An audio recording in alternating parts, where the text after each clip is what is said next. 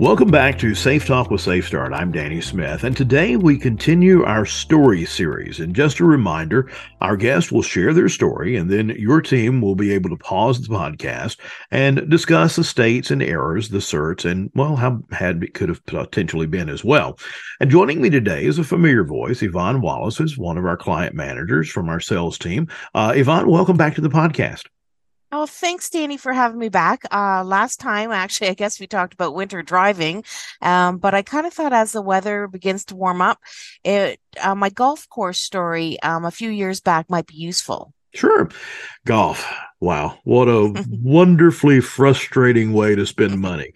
Uh, you know, and anytime we talk about golf, I'm I'm always reminded of what one of our coworkers, uh, one of our consultants, Keith Osborne, says about the game. You know why they call it golf, don't you? Well, it's because all the other four letter words were taken. All right. Uh, we won't get any more descriptive than that, but yeah, uh, I could suggest several. Anyway, uh, I got to say though, I do find golf relaxing. Uh, and even though I'm definitely still in the hacker category myself, as anybody's ever played with me knows, uh, I didn't start playing until I was in my 40s, so I had a late start. But I do recall that first time I went out there. Um, I don't know, I was probably on hole 10 or 11, maybe on you know, ball 20 or so. And uh, it occurred to me that uh, I hadn't really thought about working a few hours. So you're right. It, it is just a great way to relax and just kind of get your mind off things. Uh, so tell us about your experience and what happened. So one night a few years back, um, it was during the summer, my girlfriend and I, we headed out after um, work about 5.30. Um, we normally like to get about nine holes in at the end of a long or crazy week we're about probably four holes in and she's talking a mile a minute because she just beat her advertising sales numbers that week. She was really excited and I'm simply listening and interjecting my comments and I'm looking down the fairway, really just enjoying the view and and what a beautiful summer's day it was. And the next thing I know is whoosh. I literally feel her golf club swing by my ear. Wow. And she quickly spun around and said, Oh my gosh, did I hit you? And me stunned, but untouched, said, No, but boy, was it ever close. Wow. I find that amazing. You you you not only heard it, but you actually felt the wind off of it, right? So yeah. That's, that's really close. All right. So, uh, folks, if you would, we're going to give you a couple of seconds here. Uh, we'll let you pause the podcast and uh, thinking about Yvonne's story here, uh, nearly getting hit by the golf club with her friend there on the golf course that evening. Think about the states and errors that you think may have been, been involved there with Yvonne and with her friend as well. And don't forget uh, to think about CERTs and also how it could have been worse. And we'll be back and uh, give you a second to, to think about this. We'll come back right after you've had an opportunity to talk about this. So just pause the podcast if you would. All right, we're back. So, Yvonne, was as you went through this, uh, what did you figure out with this incident uh, as you as you kind of went back and went through it? Well, when I analyzed my close call, I realized that complacency really was the biggest issue um, that I had in that particular moment. Um, fatigue might have played into it as well. It was the end of the work week and so forth, but really, complacency was huge in that moment. I can really see that. You know, complacency is one of those things that's really hard to recognize as it's happening, as well as, especially when you're doing something that uh, you're familiar with, and well, in your case, it's something you enjoy and something that, uh, well, it's intended to be relaxing, right? It's intended to take your mind off things. So I can definitely see that. Uh, so I guess I kind of led the witness there a bit by saying that last bit. But what what do you mm-hmm. think that complacency really led to for you in terms of some of those critical errors? Well, I I definitely didn't have my eyes and mind on task. I was looking and thinking about watching for my girlfriend's ball and where it might land on the fairway. I was kind of busy listening to her story and really just enjoying a beautiful summer's day and soaking up the great view, as opposed to thinking about being in the line of fire from her club. Sure. Yeah, and we mentioned the complacency for before being so so difficult to self trigger on. And I'm guessing that because of that, you were led to start practicing a new habit just to help compensate for that complacency when you went back and analyzed this close call, right? Exactly. And so, since we all know we cannot self trigger on complacency because we're in that flow state or that dreamlike state. And so, from now on, if I'm not teeing off, my butt is either in the cart or it's leaning against the cart, um, which will end up keeping me out of the line of fire because carts aren't even allowed to be on. Um, on your tee off area. So I know that that would be a, a safe new habit for me. Yeah. What about the fatigue? You mentioned that as well. Uh, that's something you can kind of self trigger on, right? No, you're absolutely right. So looking back, like I said, end of the week, there probably was a bit of fatigue, may have contributed to my complacency as well, because the more tired you are, we know that complacency can creep in that much more easily. But probably there's some ground to cover there um, with the skill in terms of watching for the tall tale signs of fatigue. It can help you to self trigger, right? When before you yeah. Becomes a problem, right? If I had self triggered maybe on that fatigue, then perhaps the complacency wouldn't be able to creep in so easily as it did. That's a good point. Yeah. Um, yeah, you mentioned the the the golf club itself. Uh, certainly, that's uh, that's a big issue there, right? And uh, we talk a bit about self triggering on hazardous energy, and I think you mm-hmm. mentioned that a moment ago, right? Because certainly that's a, a, a, golf club swinging has got a lot of force there. Uh, you know, it's an interesting point. I remember talking some with uh, Larry Wilson, others in the organization as well during the development of SafeStart Now. And uh, we discussed uh, self triggering on the hazardous energy. And I'll never forget one of Larry's comments.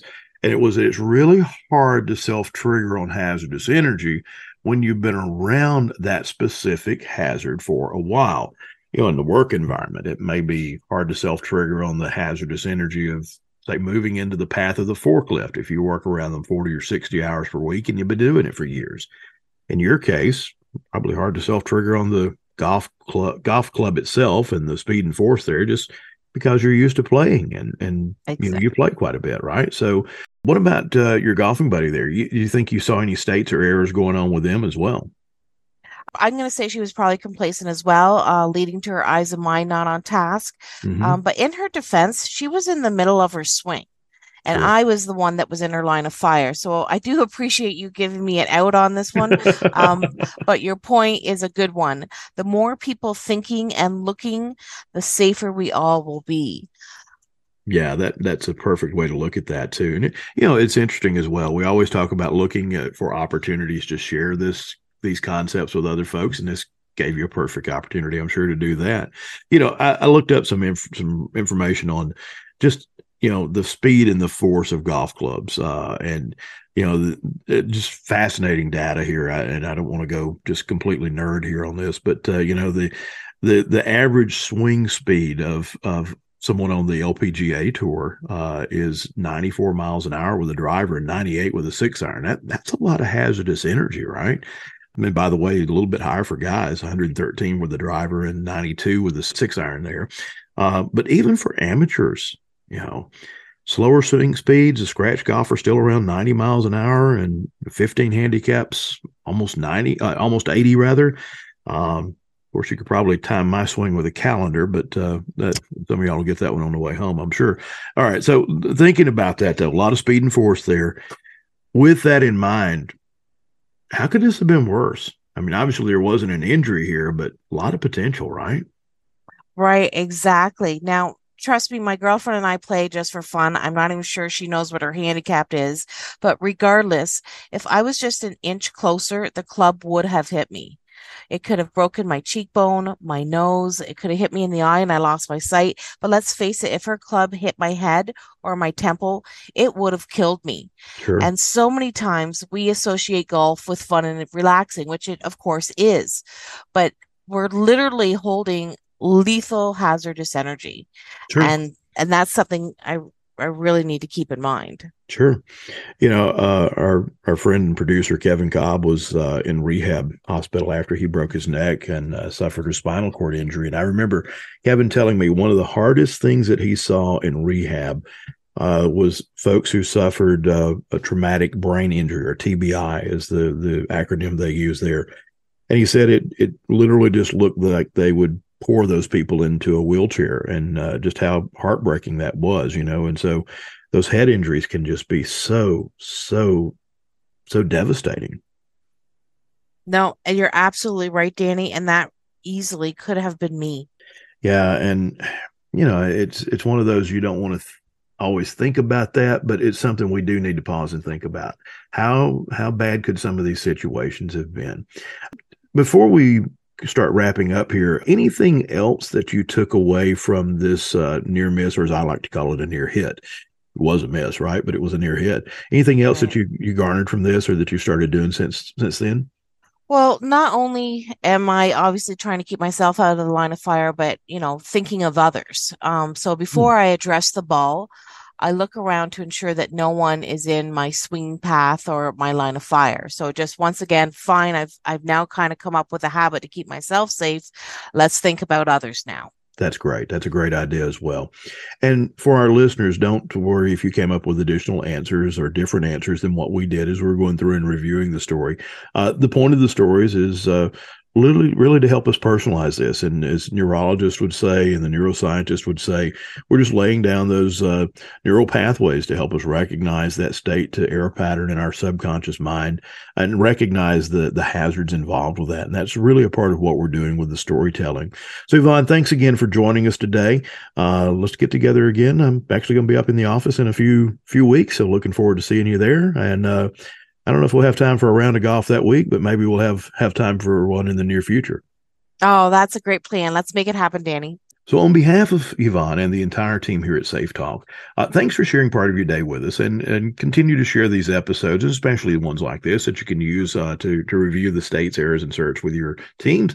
Uh, and just remember, SafeStart goes with us everywhere we go. Uh, it's a great thing to keep in mind as you're going about the summer, and maybe some of your summer activities including the golf course. You know, maybe you're out boating, going to the beach, going hiking, whatever it is. Be sure to keep those habits in mind. They literally are our best defense in terms of helping to compensate for complacency. So until next time, I'm Danny Smith for Safe Talk with SafeStart, and thanks for joining us today. Have a great day.